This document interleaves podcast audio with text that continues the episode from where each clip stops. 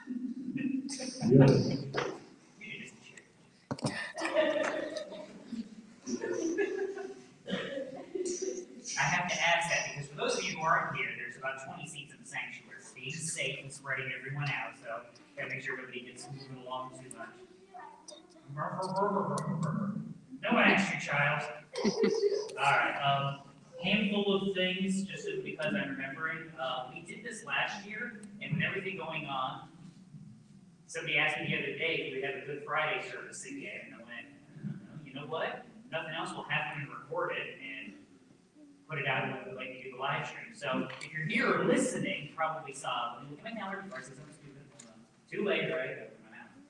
My. See, you don't have to make jokes about me, I make them about myself, exactly.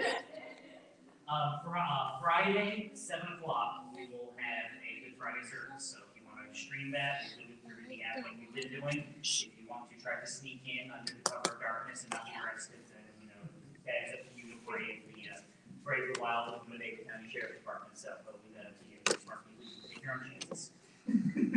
Um, we keep thinking this is gonna end and we're all gonna get back to normal at some point, and then I look at the news and realize, no, we're never getting back to normal, so. Uh, the deacons have done an awesome job of contacting folks, uh, during the week, just to keep checking in on people, uh, so let's keep doing that, and if you know somebody who we haven't spoken to in a couple weeks, let us know. Because that means I probably forgot their name and didn't see it on the list, because I'm the nitwit who made the list, so that's my fault.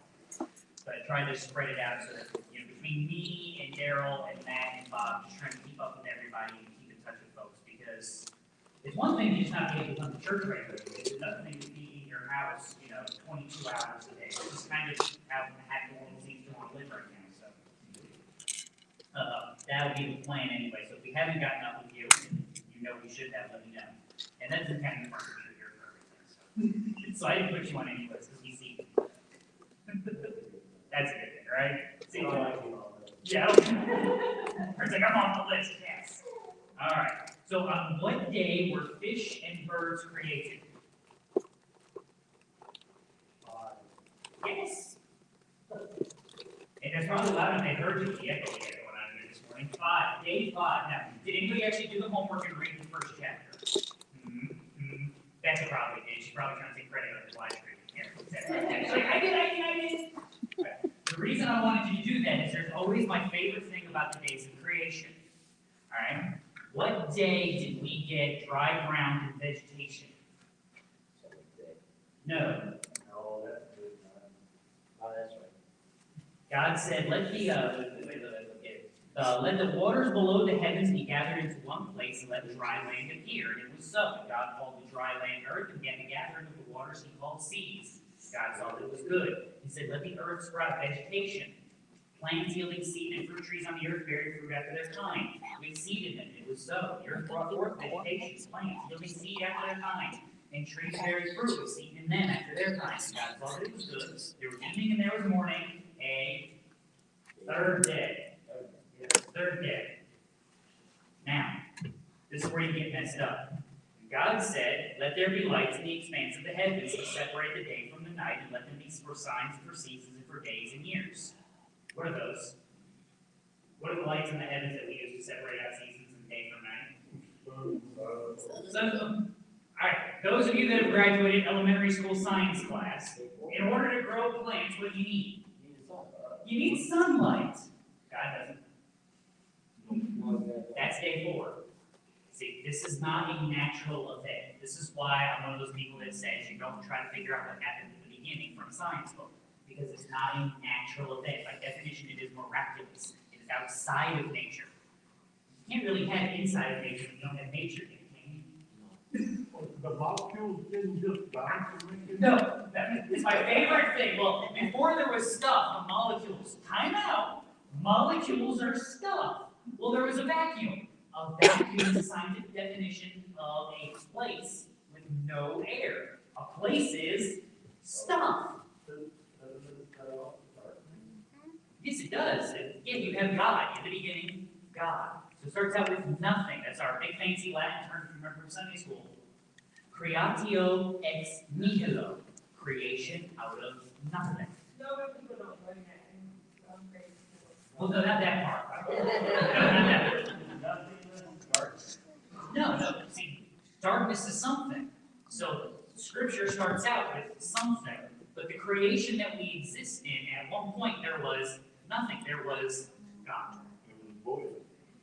It's not even a void, see, a void is something. Because in order to have a void, you have to have an absence of stuff, which means that there is stuff somewhere else. You cannot scientifically explain this. My favorite definition of nothing, when we talk about Genesis one, is nothing is what rocks dream about. And, well, do rocks dream? No. So nothing is what rocks dream about. When we say nothing, we mean nothing. And so we get ourselves in trouble when we try to explain something. We go, well, there had to be a, mix-up here with Moses and the writing. No, no, no. God has vegetation sprouting by the power of His might and His will, by His grace and mercy, and His working in the creation. Then we get natural processes later on. God doesn't need that. He is outside. So there's stuff in the homework, isn't there? This is the easiest one. Well, say it's the easiest one ever, but this will be the easiest one to find. How about that? What is the promise of Christ's coming in Revelation 22? And if you don't know where to look for it, there's no hope for it. There's just you you, don't even Google what, what chapter of Revelation is Revelation 22 in. Just Google's gonna be like? You could get that, that home invader guy from Alabama. You are so dumb. For real. Remember that video? The, the guy did, you are so dumb. For real. That's you know. What is the promise of Christ coming in Revelation 22? You realize all the people are actually. We did put in the coffee this morning. I didn't have any, so. Like if you now. I'll say it's all Jerry's fault. He put something in the coffee. Now, I don't have Elaine here to tell me everything that I forgot, so. Um, business meetings, church council meetings, I don't even know what to. We're not even trying to get to meeting this morning because, you know, I, I think the sheriff's department could sniff that out. So, we'll, we'll try to get back to a normal church calendar when we get to like normal church. We can all leave our houses again without being afraid of being arrested or something. So, as far as events and things like that, just consider everything canceled until further notice, and then figure it out as we get closer and go from there. Yeah, what, I have to call Charmel because I've been expecting something. We are supposed to have a meal at the mission next Sunday. The last thing that I heard from Charmel. the last thing that I heard from Charmel was that they were still having people do the meals, but they were limiting volunteers. So this week I will send her a message and, and get up with her and find out exactly what that will look like so that next Sunday I can tell her, tell us exactly what we're doing and how to do it. Because everything's gonna be difficult because I, do we get everything we need stored even? Or do we need to start shopping tomorrow? Um, we might wanna go at least by Friday. And should make a couple of trips just in case, so that might be something. The bread, people carry, you I know. know what I mean? If you go to Sam's Club, there's limits on, like, you can buy one case of water, one case of paper towel. Now it's being Easter Sunday. Well, no, yeah. Everybody's gonna be cooking at home. So, Everybody, what about? And that may be, all. that may go ahead, so, I- my plan is gonna be to call Sherman tomorrow and get an exact answer, how many volunteers we have and what they're doing differently. Because the last thing I had is it was ten volunteers, and they were putting, making the meals and then putting them out at places.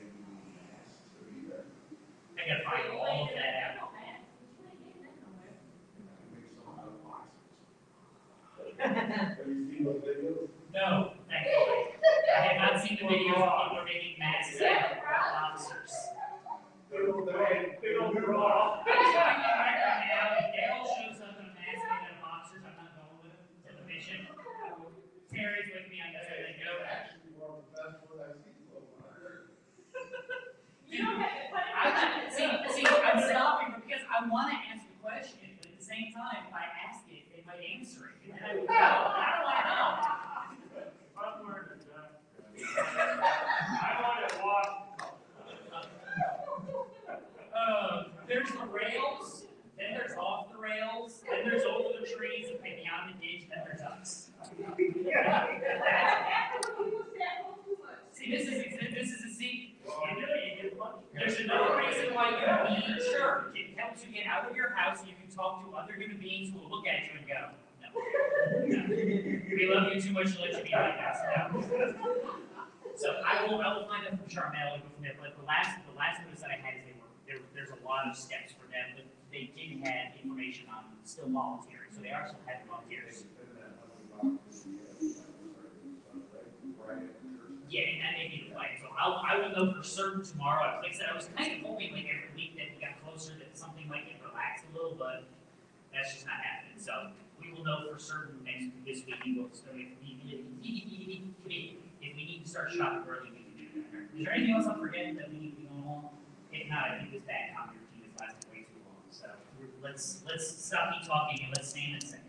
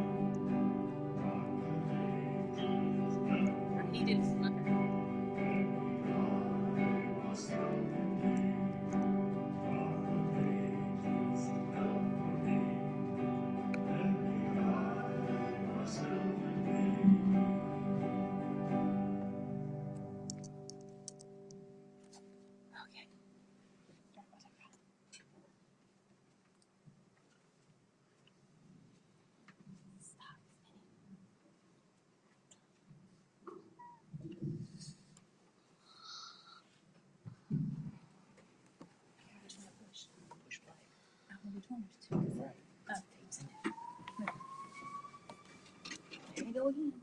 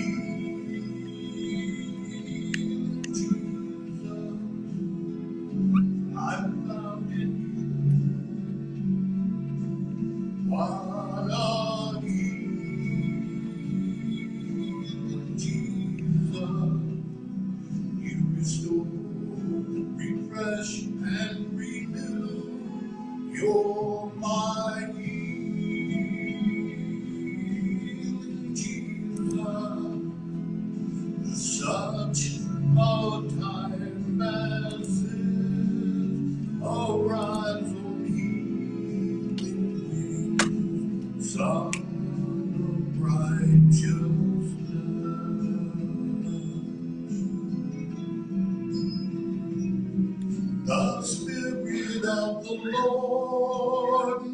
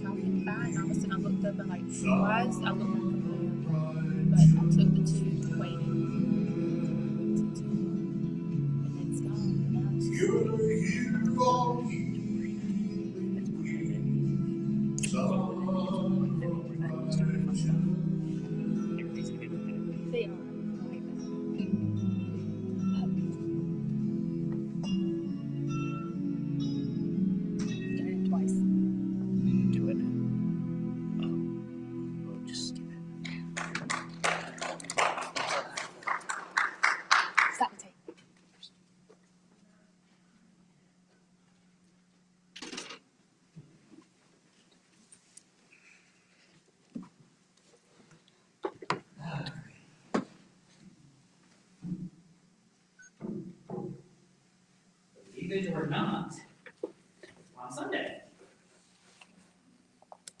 Which means next week is. Okay, make sure you're paying attention to your calendars. Somebody's gotta know what's going on around here, right? Who knows it isn't me?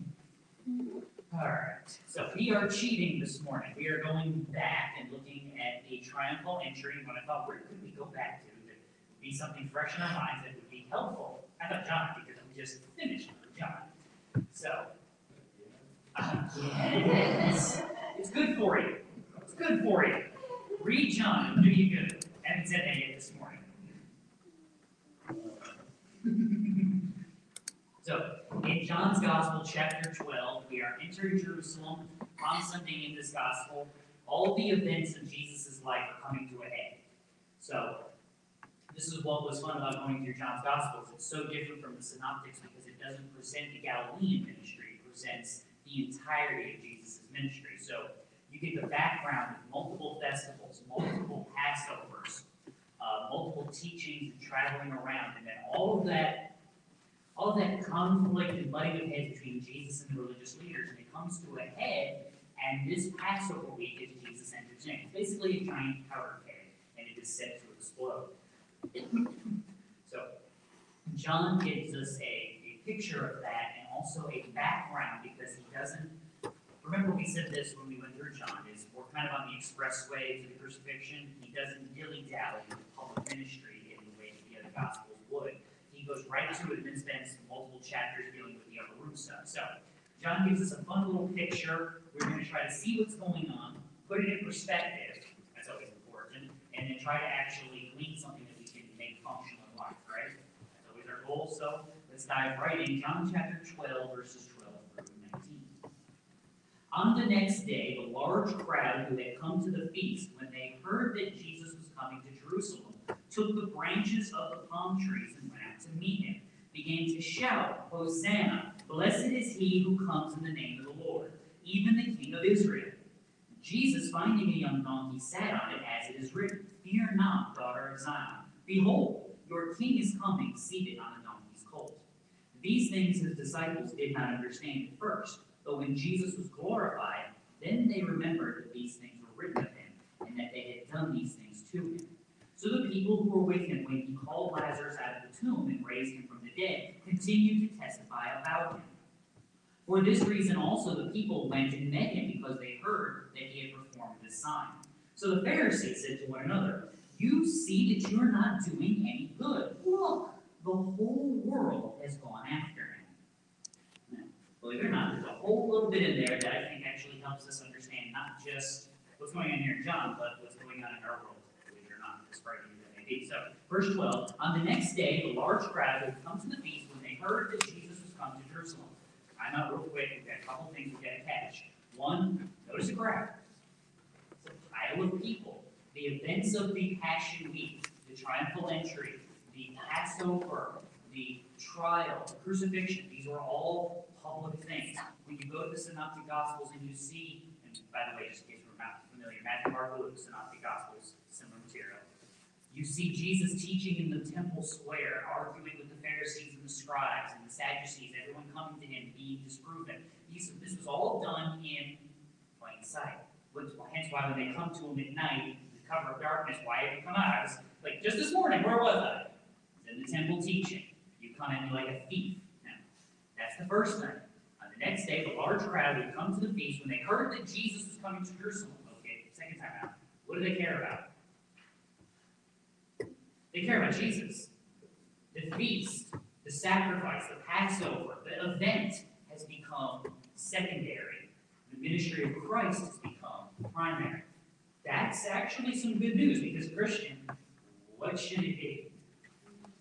Yes. This is why this is kind of fun right off the bat.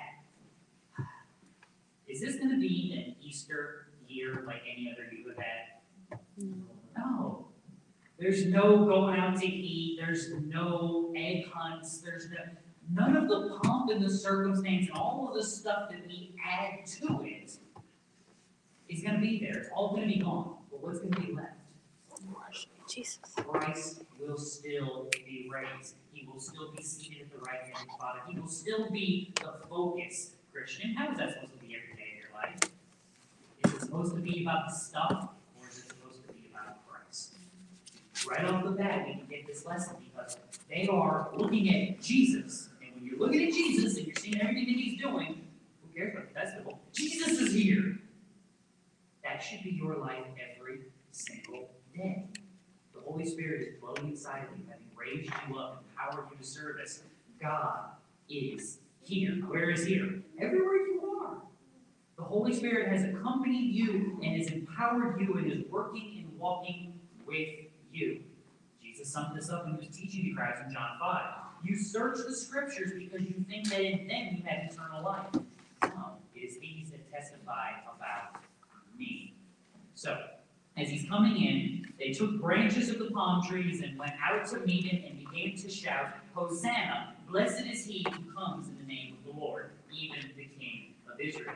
And I'll go ahead and share this with you because it's so much fun. Because my wife appreciates when I share my delusions and stupidity with everyone else, and she's not the only one who has to bear.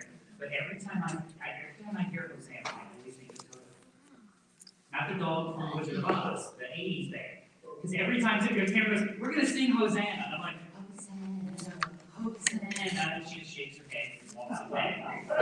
It's to the point that if you actually grab that song out of the hymnal and say we're going to sing the Hosanna song, I have no idea how it's supposed to, how it's supposed to go. I have no idea. Because in my brain, I see it. Hosanna, Hosanna. And see, then she gave me this dirty look and I do it. Praise you all the way.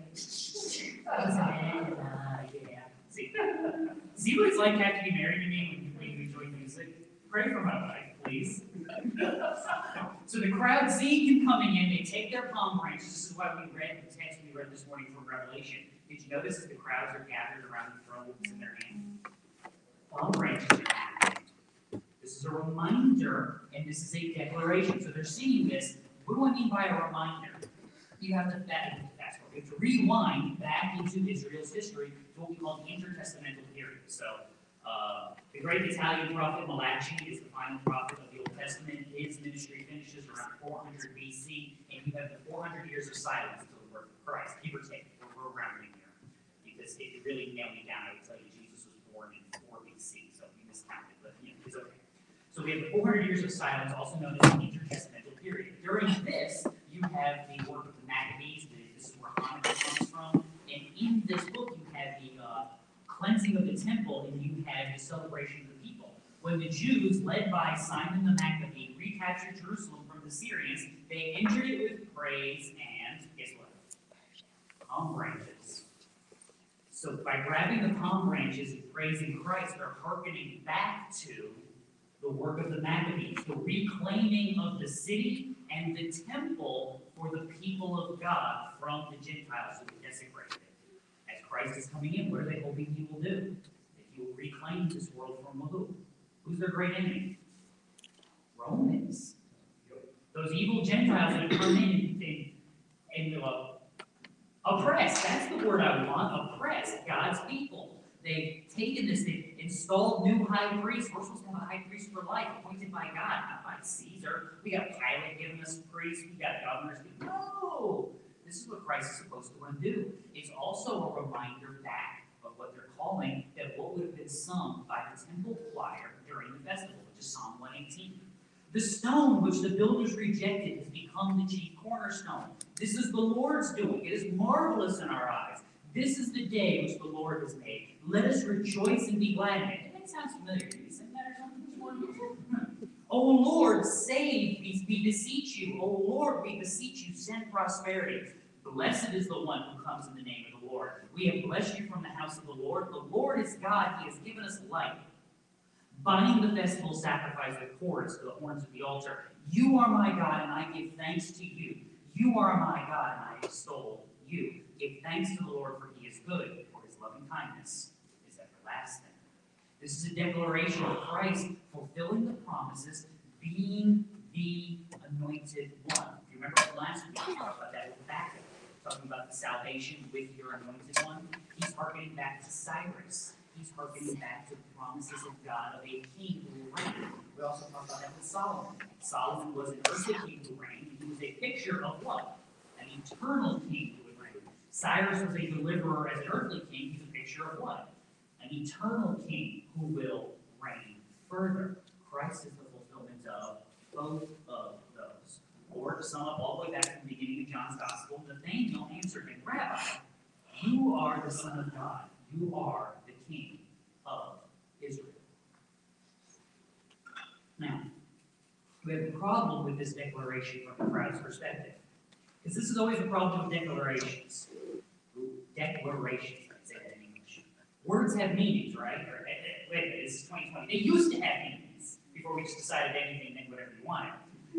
The question we have to ask about this crowd is do they actually believe what they're saying? Because if you read through John's gospel, you could actually come down with two different answers.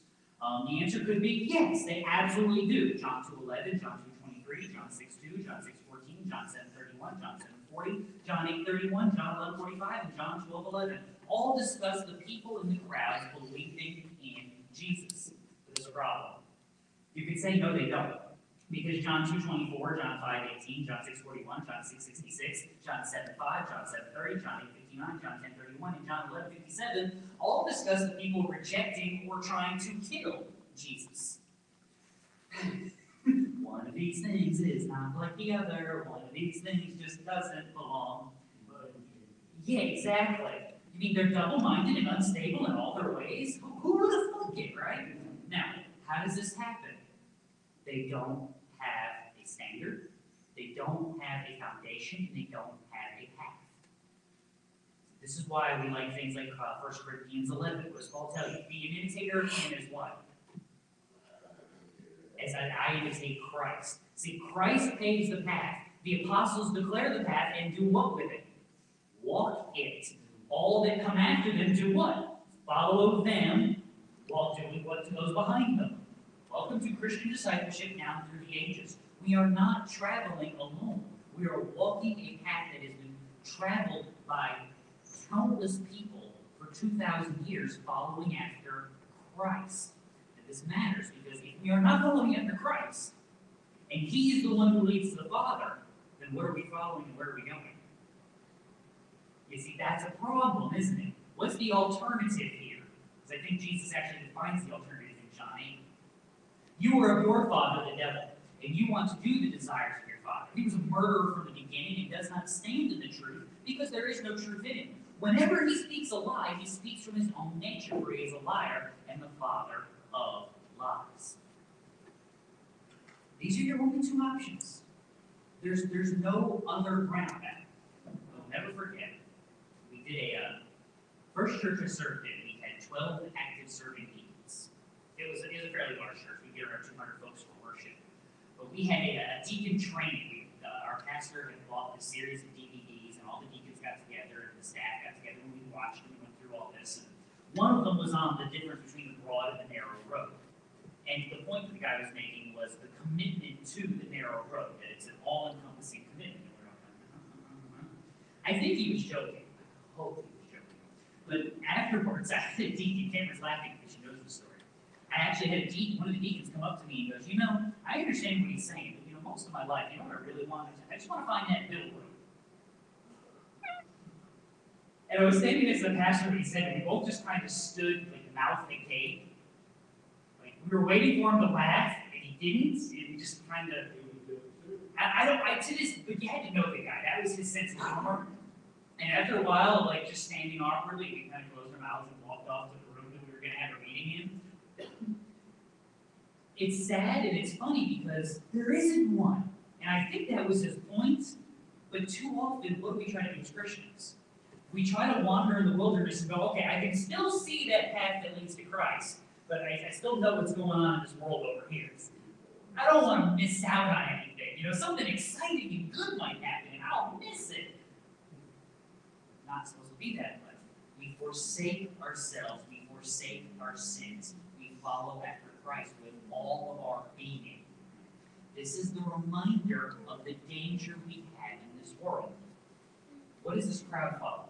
God as He is, or the God that they have made Him out to be? It's the God they've made. But that's why when you go back to places like John 6, I think it's John 6, don't quote me. Read the Gospel of John, it's really good. No, I just told, I've already told you, read John, just read John. It's twenty-one chapters, it'll be good, and all the things we went over for the sixty-seven sermons we went through John, all come rushing back. It'll, it'll just be, it'll be a blessing to your soul, you will feel closer to God than you've ever felt in your life, as the Holy Spirit brings all those wonderful truths to the forefront. See, that's how this is supposed to work. It's supposed to work. Sometimes I wonder. You have Jesus retreating, why? Because after he makes the food and feeds the five thousand, what do they want? They want to make him king by force. And he withdraws from them. Why? What kind of king do they want? Hey, look at this guy.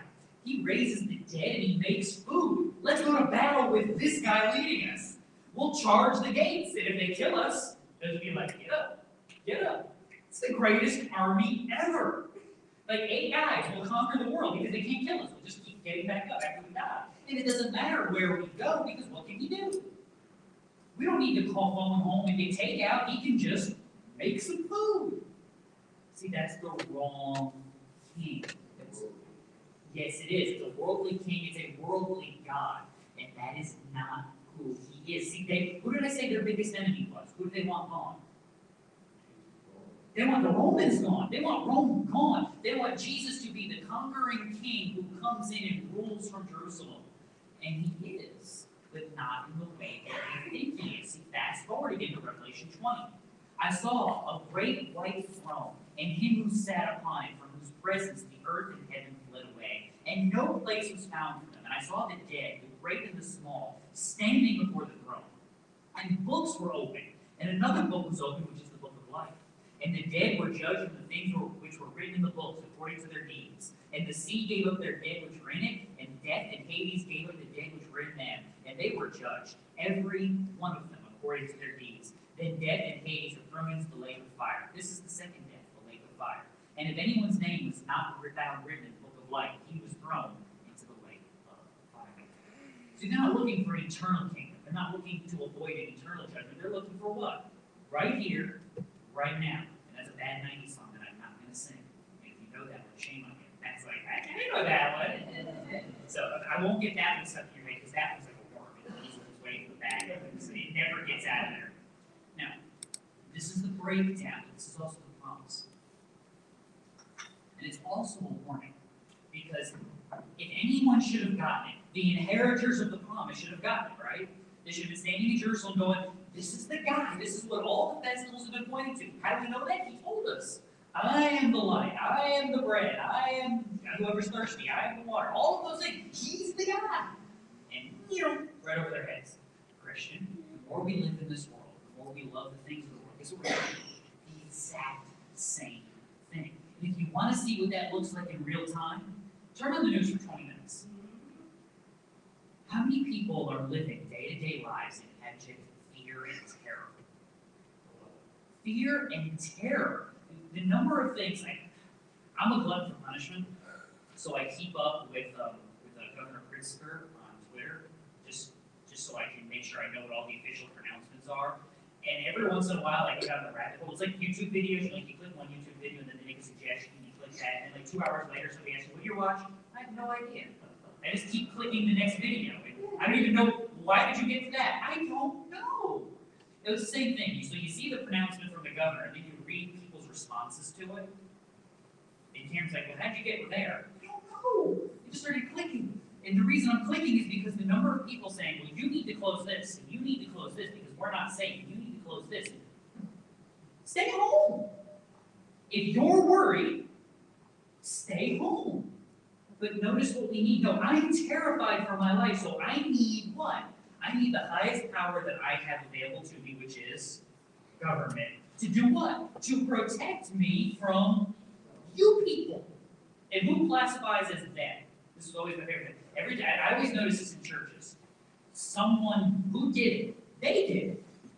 Well, who are they? Those that are not us. That's who did. So I need protection from them. Well, who is them? Well, them is them and us is us. So you protect us from them. It does. But pay attention. If you ever see who did something in church, we don't know. They did it. They did it. Who broke it? They broke it. Who messed that up? They messed it up. We fixed it. It's like hiring a plumber or electrician. You know, every plumber or electrician has ever told you. The guy who hired you hired before them was a complete idiot who didn't know what he was doing. Every time. I've never had an electrician come and go, who, this, who, who, who was your wire guy? This is, this is immaculate. I, I need to go take lessons. No, every electrician has opened a box and gone, what idiot did this? The one we hired before you. And the guy I hire after you is gonna come in and go, what idiot did this? Welcome to the world. Who's the smartest person I know? I am. Who deserves to be protected and uplifted and upheld in the greatest of ways? Me. Now, who's the power and authority on this earth who's gonna grant me those things? Government. Because when we lose sight of who God is and we change him to who we want him to be, he doesn't have any more power. He's now me, and I don't have any power, so I've taken the greatest power in existence and I have removed it. Well, now I need some authority from who? The second greatest power, and in this earthly realm, who is that? It's your government. They have the power to compel, to, to, to make you do things. What's the word I'm looking for? The word, is that there's an active form of the word compulsory, I can't think of what it is. Compel! Yeah, ooh, it's like a bad game of Scrabble in my own brain. They have the power to compel you to do these things. That's why we have so few chairs in here, that's why we have the door locked, we're not open to the public. Why? Because we're afraid that somebody might knock on the door and I gotta go to jail now. Why? Because we're setting up a live stream and having church. How dare you? That's the power of government. It is a compulsory, compelling power, and it is oppressive by nature. The only way a government power is not oppressive in human history is it is accountable to a higher power. What's the higher power? God is. The government must be held accountable like everyone else to God. But that doesn't work if we don't take the definition of God as He has provided. It only works when God's definition is applied. And too often in this world, from Christians and non, we take the definition of God from our own brains and feelings. Heaven help us. Because what we have done is undercut ourselves. We have removed the power of undercut the grace of God in salvation, and remove the blessing, power, and authority that is operating in this world because we don't like it. I mean, this is this is the silliness. Now, if you want to see what that looks like in action, welcome to the crowds of the Passion Week. Celebrating the temple, celebrating the triumphal entry, celebrating the putting the Pharisees in their place, celebrating the upcoming overthrow of the Romans, celebrating the crucifixion. Whoa, whoa, I a flash. Like what just happened? That's the breakdown. Again, double-minded and unstable in all their ways. So, how can we prove the right definition of God from Scripture? As Jesus goes about doing it in this, in this passage. Verse 14. Jesus, finding a young donkey, sat on it. Now, why do that? Go back to Luke 19. When he approached Bethphage and Bethany, near the mount that is called Olivet, he sent two of the disciples, saying, Go into the village ahead of you. There, as you enter, you will find a colt tied on which no one yet has ever sat. Untie it and bring it here. If anyone asks you, Why are you untying it? you shall say, The Lord has need of it. So those who were sent went away and found it just as he told them. And as they were untying the colt, its owner said to them, Why are you untying the colt? And they said, The Lord has need of it. They brought it to Jesus, and they threw their coats on the colt and put Jesus on it. This is, ask Bird this question. So if somebody rolls up to the farm, opens the gate, hooks a cow, and starts walking it out, what are you doing with my cow? The Lord has need of this cow. First, we're like, oh, well, why didn't you just say so? Is, is that how that goes down? no, no, not quite. Not even a little bit. No, no. They don't get to go in there and be like, the Lord has need of this tractor. No! Get out! Yeah, this is why they make shotguns. Okay, this is this is the difference between our country and some of the others. Remember, I got a great laugh last night. We We're watching. Um, have you ever seen the show uh, Top Gear? It's the British car show. Yeah, they they, they have a new The Grand- version we're watching on Amazon, and they were astounded because they were in Nashville, Tennessee. They were astounded by how many people have pickup trucks. Because he goes, in, in England, nobody has a pickup truck. He goes, because if you put something in the back of a pickup truck in England and stop at a red light, someone will just walk up and take what's in the back of your truck and steal it. He goes, don't people steal things out of the back of your trucks? And they were all, all the people in the audience are shaking their head. He's like, how does no one just steal things out the back of your truck? And the other, and the other British guy goes, well, I think they shoot them for that here. Exactly. See, there's the difference between us and the rest of the world, apparently. You don't just get to walk in and go, well, we need this. No. Well, why does that work? Because Jesus has decided that he needs it and that's going to work. Can you stand outside the city and go, hey, go to such and such a house and grab the donkey? What's your first question? Why? Well, what's he gonna say? And what will be your next question? Because somebody goes, hey, go to such and such a house and grab a donkey then. Why? Why? What do I get shot? But the other question is, well, what if there's no donkey? If there, yeah, is there a donkey? Like, what if I get there and there isn't one? Is that even a question? No, Jesus said, go over there and there's a donkey in the house. How do you even know that? Like, we aren't even there yet. How- He just knows. Why does he know? Finding a young donkey, he sat on it. Next, next, next words. As it is written. Fear not, daughter of Zion. Behold, your king is coming, seated on a donkey's colt. All right. I know you're asking, where is it written, right? Zechariah chapter 9. Rejoice greatly, O daughter of Zion. Shout in triumph, O daughter of Jerusalem. Behold, your king is coming to you. He is just and endowed with salvation, humble and mounted on a donkey, even on a colt, the foal of a donkey.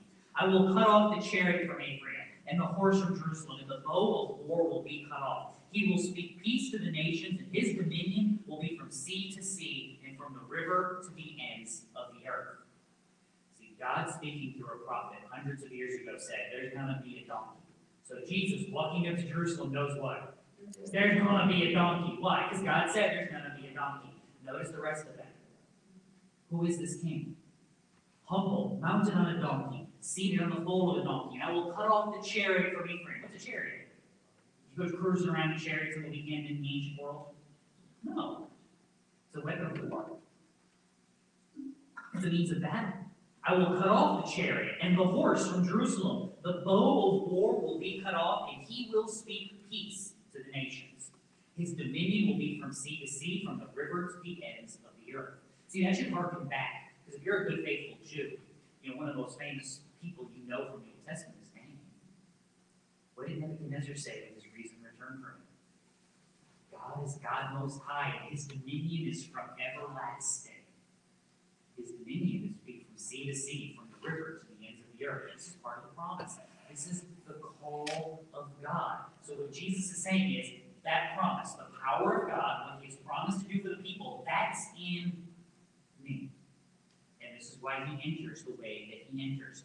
Go back to Psalm 2, we read it last week. He who sits in the heaven laughs. The Lord scoffs at them. Why? Because they're raising up the banner of war against God. then he will speak to them in his anger and terrify them in his fury, saying, What? As for me, I have installed my king upon Zion, my holy mountain. Verse 16. These things his disciples did not understand at first, but when Jesus was glorified, then they remembered these things were written of him, and that they had done these things to him. But a little reminder for us they didn't get this all by themselves. They needed help. Christians, so do we. Nothing's changed. John 14. These things I have spoken to you all abiding with you, but the Helper, the Holy Spirit, whom the Father will send in my name, he will teach you all things and bring to your remembrance all that I said. This is one of the things, guys, this is why it's so important to know the timelines of your Bible. Peter, standing at the trial, does what? Denies it. Jesus was a Jesus, never heard of him, and runs away. When he's supposed to be waiting for Jesus at the mountain of Galilee, what does he do? He goes fishing. I'm not waiting, I'm going fishing, I'm done here. Acts. Holy Spirit comes, what does Peter do? He stands up and does what? Proclaims Christ to the crowd that couple weeks ago was doing what? Killing, celebrating the death. They're hiding. He's hiding on one morning, and the next morning he's preaching salvation to the crowds, and suddenly the church grows by thousands. What changed?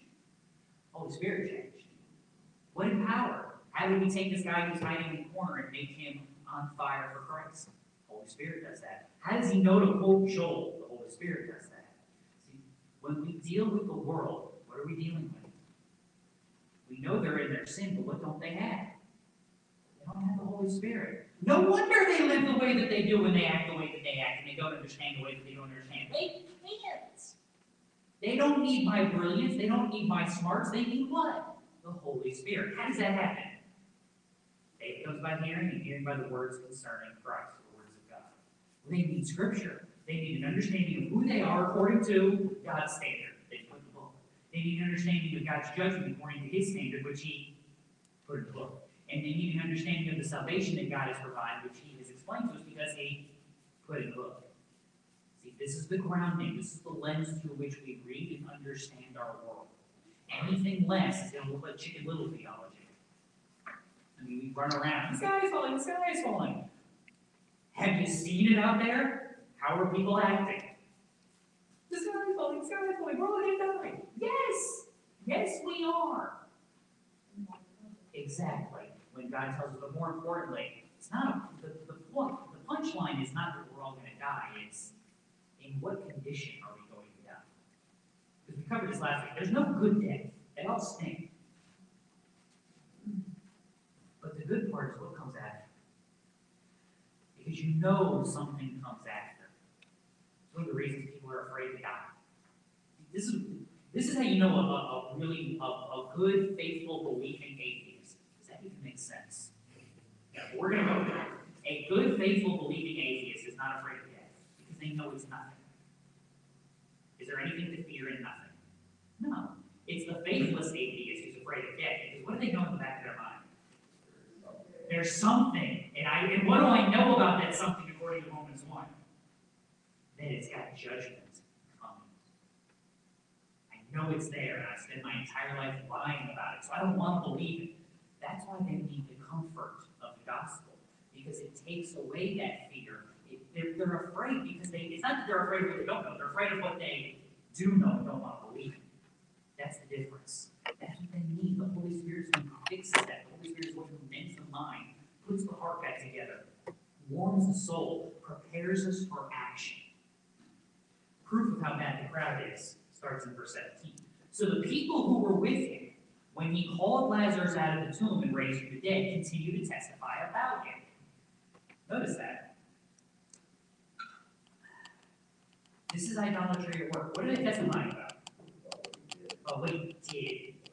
See, not when we when we proclaim Christ, what are the two things we always we always talk about?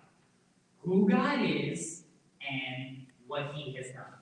What he has done is a product of who he is. If there is no who he is, there is no what he has done. They don't care.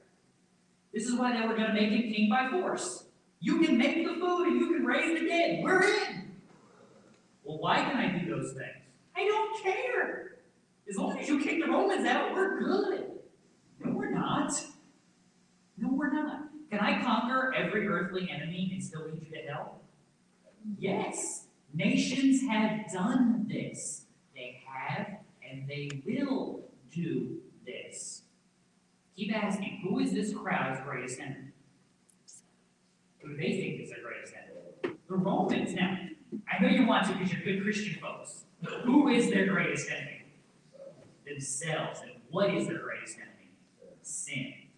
The Lord said to Cain, Genesis 4, Why are you angry? Why is your countenance fallen? If you do well, will not your countenance be lifted up? And if you do not do well, sin is crouching at the door, and its desire is for you. But you must master. See, there's the problem. What do I spend my whole life trying to do? Master my sin. Live my life according to my standards, what I define as a good life. What can't I do? Genesis 6. The Lord saw the wickedness of man was great on the earth, and that every intent of the thought of his heart was only evil continually. How? I can't master my sin. This is again why the world doesn't need my proofs. They don't need our arguments. They need God's declarations in Scripture.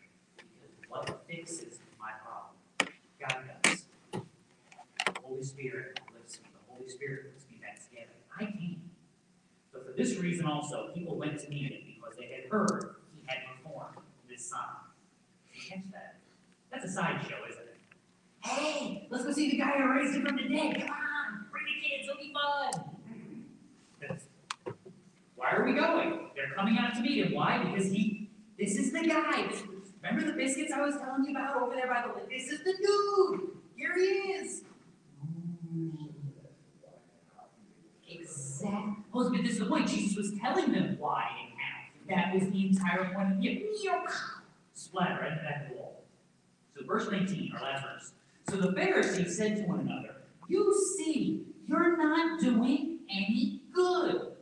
Look, the world has gone after it. Because if you're the Pharisees, what does it look like?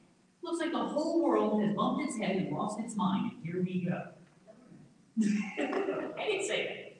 Now, now this is a warning, and it's a two-front warning.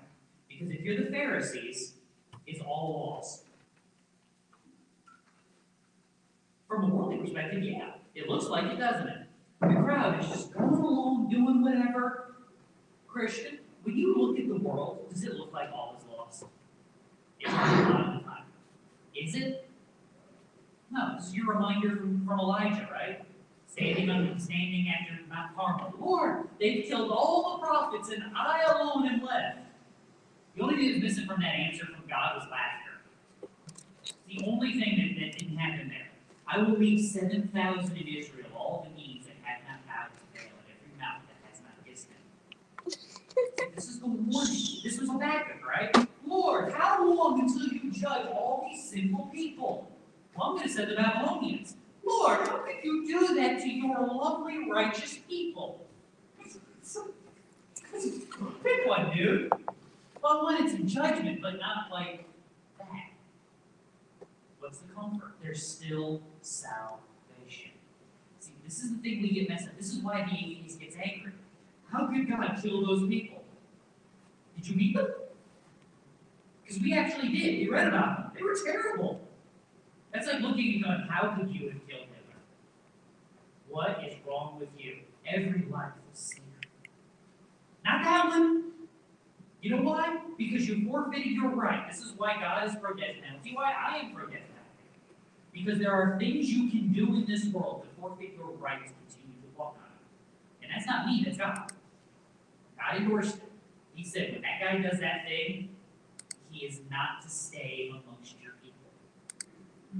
don't treat like a savior, when you refuse to honor God in society, when you abuse and mistreat people, you don't continue the right to do it. You have to be stopped. And the most loving, caring thing we can do is stop you. And people go, well, what if you're wrong? Then there will be a penalty paid by God from God in eternity. See, that's the part we've lost. See, the reason why we have justice system now is because we can't send anybody to jail. We can't do any form of actual justice. Why? Because we've lost perspective on eternal justice. We think death and life is senseless. Car accidents, disease, natural disasters, it's just stuff just happening, man. I don't know what's going on. Because to most of the people in the world, who is not on the throne? God is not on his throne in their minds. Has God ever left that throne? No, he has not. He has not. He does not. He will not. He cannot. He cannot. He cannot not be God. Does that make any sense? If it doesn't, we're just going to go with it. he has to be who he is because it is who he is. This is to be a reminder. The world can't take they can't do anything to us that separates us from Christ. Therefore, what do they need? They need Scripture. They need the gospel. Who's going to bring it? Think a that background. All of a sudden, what do they need? God. Who's going to bring it? We are. Sorry, that was terrible. Lovely for you, I didn't Go gospel. I'm going to go sit in the corner and repent for a minute. Hold on. Oh, have you, can you tell I'm not around a bunch of people either? There's people to talk to. This is the first place where we have to be comforted here, believe it or not, by the Pharisees getting this wrong. Because the crowd hasn't gone after Jesus. The Christian, in the world hasn't gone too far. If it had, you know what happened? God would have ended this. Why has he delayed according to, okay, a minute. You with First Peter. You go to First Peter. So read book, read the book of Peter and you. First and Second Peter. So John, First and Second Peter. Oh, it's five chapters and eight chapters. You're not even to thirty chapters yet. That's like three a day. You're good. Yeah, you read three, four chapters a day. You got this covered. It's easy. You got this. Why has God delayed? This is what they said. Just like in the old times. What were people doing the day before the, the waters came and Noah built the ark? Well, Noah was building. What were people doing? They were getting married. They were going to parties. They were having dinner. The day the floods came, how were people living? As if the world was going to continue on forever. And when they looked at Noah, they thought he was crazy. When they look at you waiting, remember last week, how do you live each and every day? Is he coming back today? When they look at you living like that, they think you're crazy. And they say the world's just going to keep on going. God's forgotten. God's not going to do this. Has God forgotten? No. He is not slow about his promises as some count slowness, but hoping that and seeking that all would come to repentance. Kingdom's not done yet. If the kingdom were full, we put the closed sign on the earth and this place would be over. Since we're still open for business, the kingdom isn't full. You can save us, save anyone. That's the first thing. Second thing, the crowds are going after Jesus. Isn't that wonderful? Not really. They're going after the, the right Jesus is standing there, and they're chasing him as the wrong Jesus. Just wrap your brain around. Like that should make your head hurt. See, this is the concern we have in the world. Is popular equal good? No. It never has, and never will. And I think we can explain that with music. Just look at like what's popular music, and most of us would say what? Yeah, there are people listening to. it. And you know what your parents did? they looked at you and said, What are you people listening to? And you know what your kids are gonna look at their grandkids and do? What are you people listening to? Of course, I don't know where else you go with music. I think they're eventually gonna boomerang. We're all gonna be listening to Beethoven again at some point. You know, The wisdom and the things that this world thinks are wonderful are silly. Why? Because they don't have eternal value. They can't have eternal value because they're serving this world. The crowd is not good. The crowds today are still not good. This is, we've gone back and forth about this, especially went through John. Where are we supposed to be? Anchor. Because what is the world going to do? Popularity comes and popularity goes. You've experienced this. If, if you're over, if you're over thirty or forty, you've experienced this. Where you read a news story, like someone who was famous has died, and you're you've literally forgotten who they were. And you're like, oh, yeah, I remember that guy. Yeah, he was in that movie. You remember him? And your spouse looking at you like, who? What? Yeah, you, you know the movie I'm talking about. We had this conversation. They were a big deal once. Like, just think about it this way. In like between 20 and 40 years, we're all going to look one day and go, hey, Britney Spears died. And your kids are going to look at you and go, who? And you're going to be like, the 90s were a weird time. But like there was a time when every human being on the planet, it seemed like, knew who she was and knew what she was singing. Popularity comes. First Corinthians, where is the wise man? Where is the scribe? Where is the debater of this age? Has not God made foolish the wisdom of the world? For since in the wisdom of God, the world through its wisdom did not come to know God. God was well pleased through the foolishness of the message preached to save those who believe. Don't amen that. When we talk about the foolishness of the message preached, don't amen that. That's not nice. for indeed, Jews ask for signs and Greeks search for wisdom, but we preach Christ, crucified. To Jews a stumbling block, to Gentiles foolishness. But to those who are called, both Jews and Greeks, Christ, the power of God, the wisdom of God, because the foolishness of God is wiser than men, and the weakness of God is stronger than men. See, and that's our final lesson. Has this world lost its mind? Yes. Yes, they have.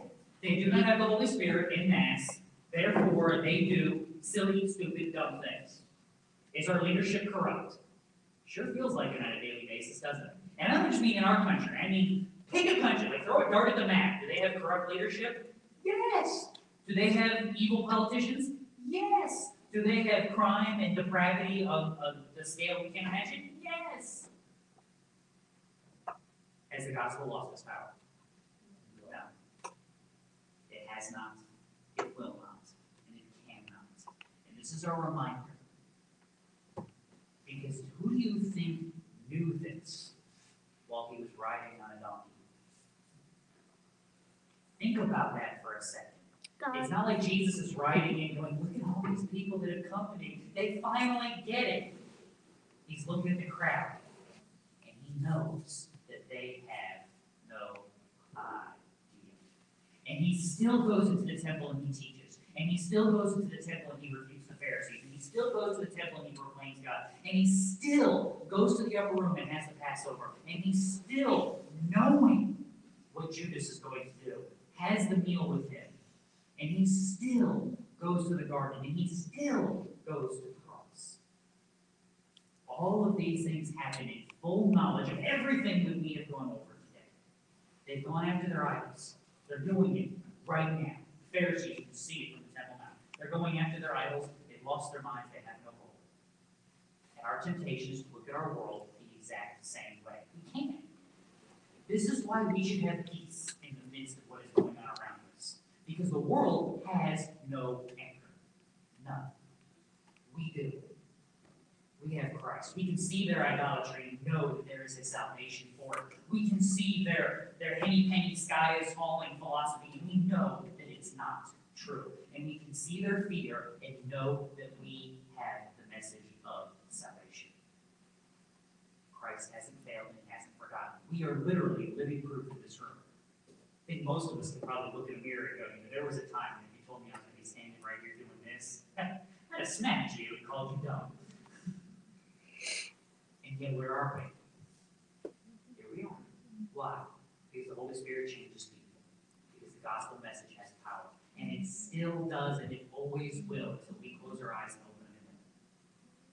And even then, if God hasn't returned, that, that message will still go on after us, because God has not forsaken or forgotten. So what do we do?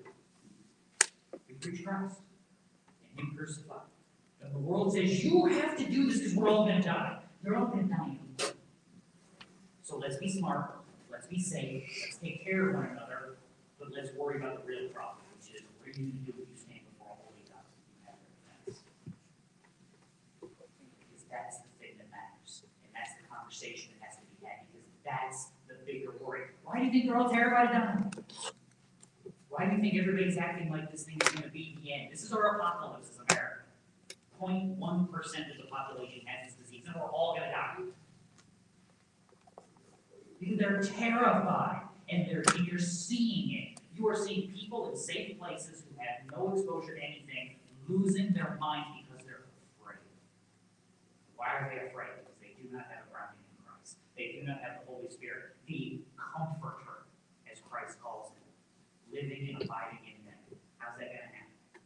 By faithful disciples, walking, growing, knowing, learning, and proclaiming where we are, who we are, and who God has sent us. This is how we live and what we do each and every day.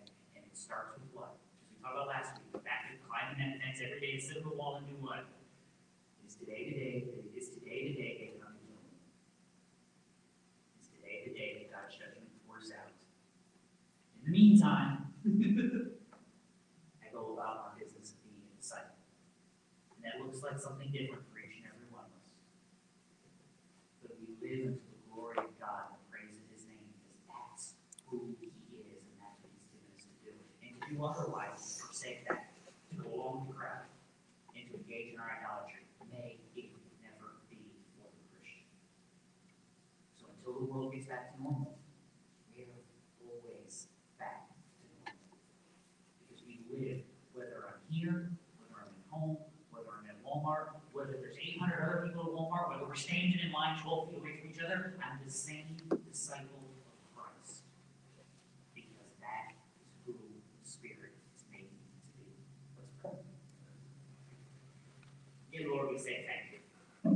Work that you have done and the work that you continue to do, for the salvation you have brought and the power that you have given.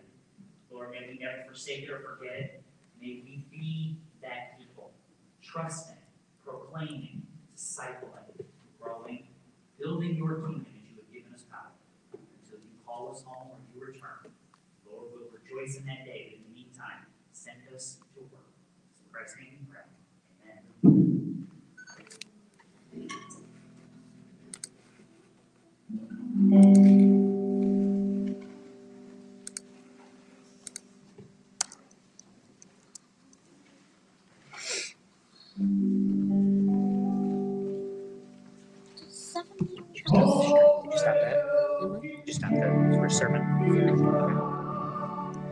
live stream's still going, but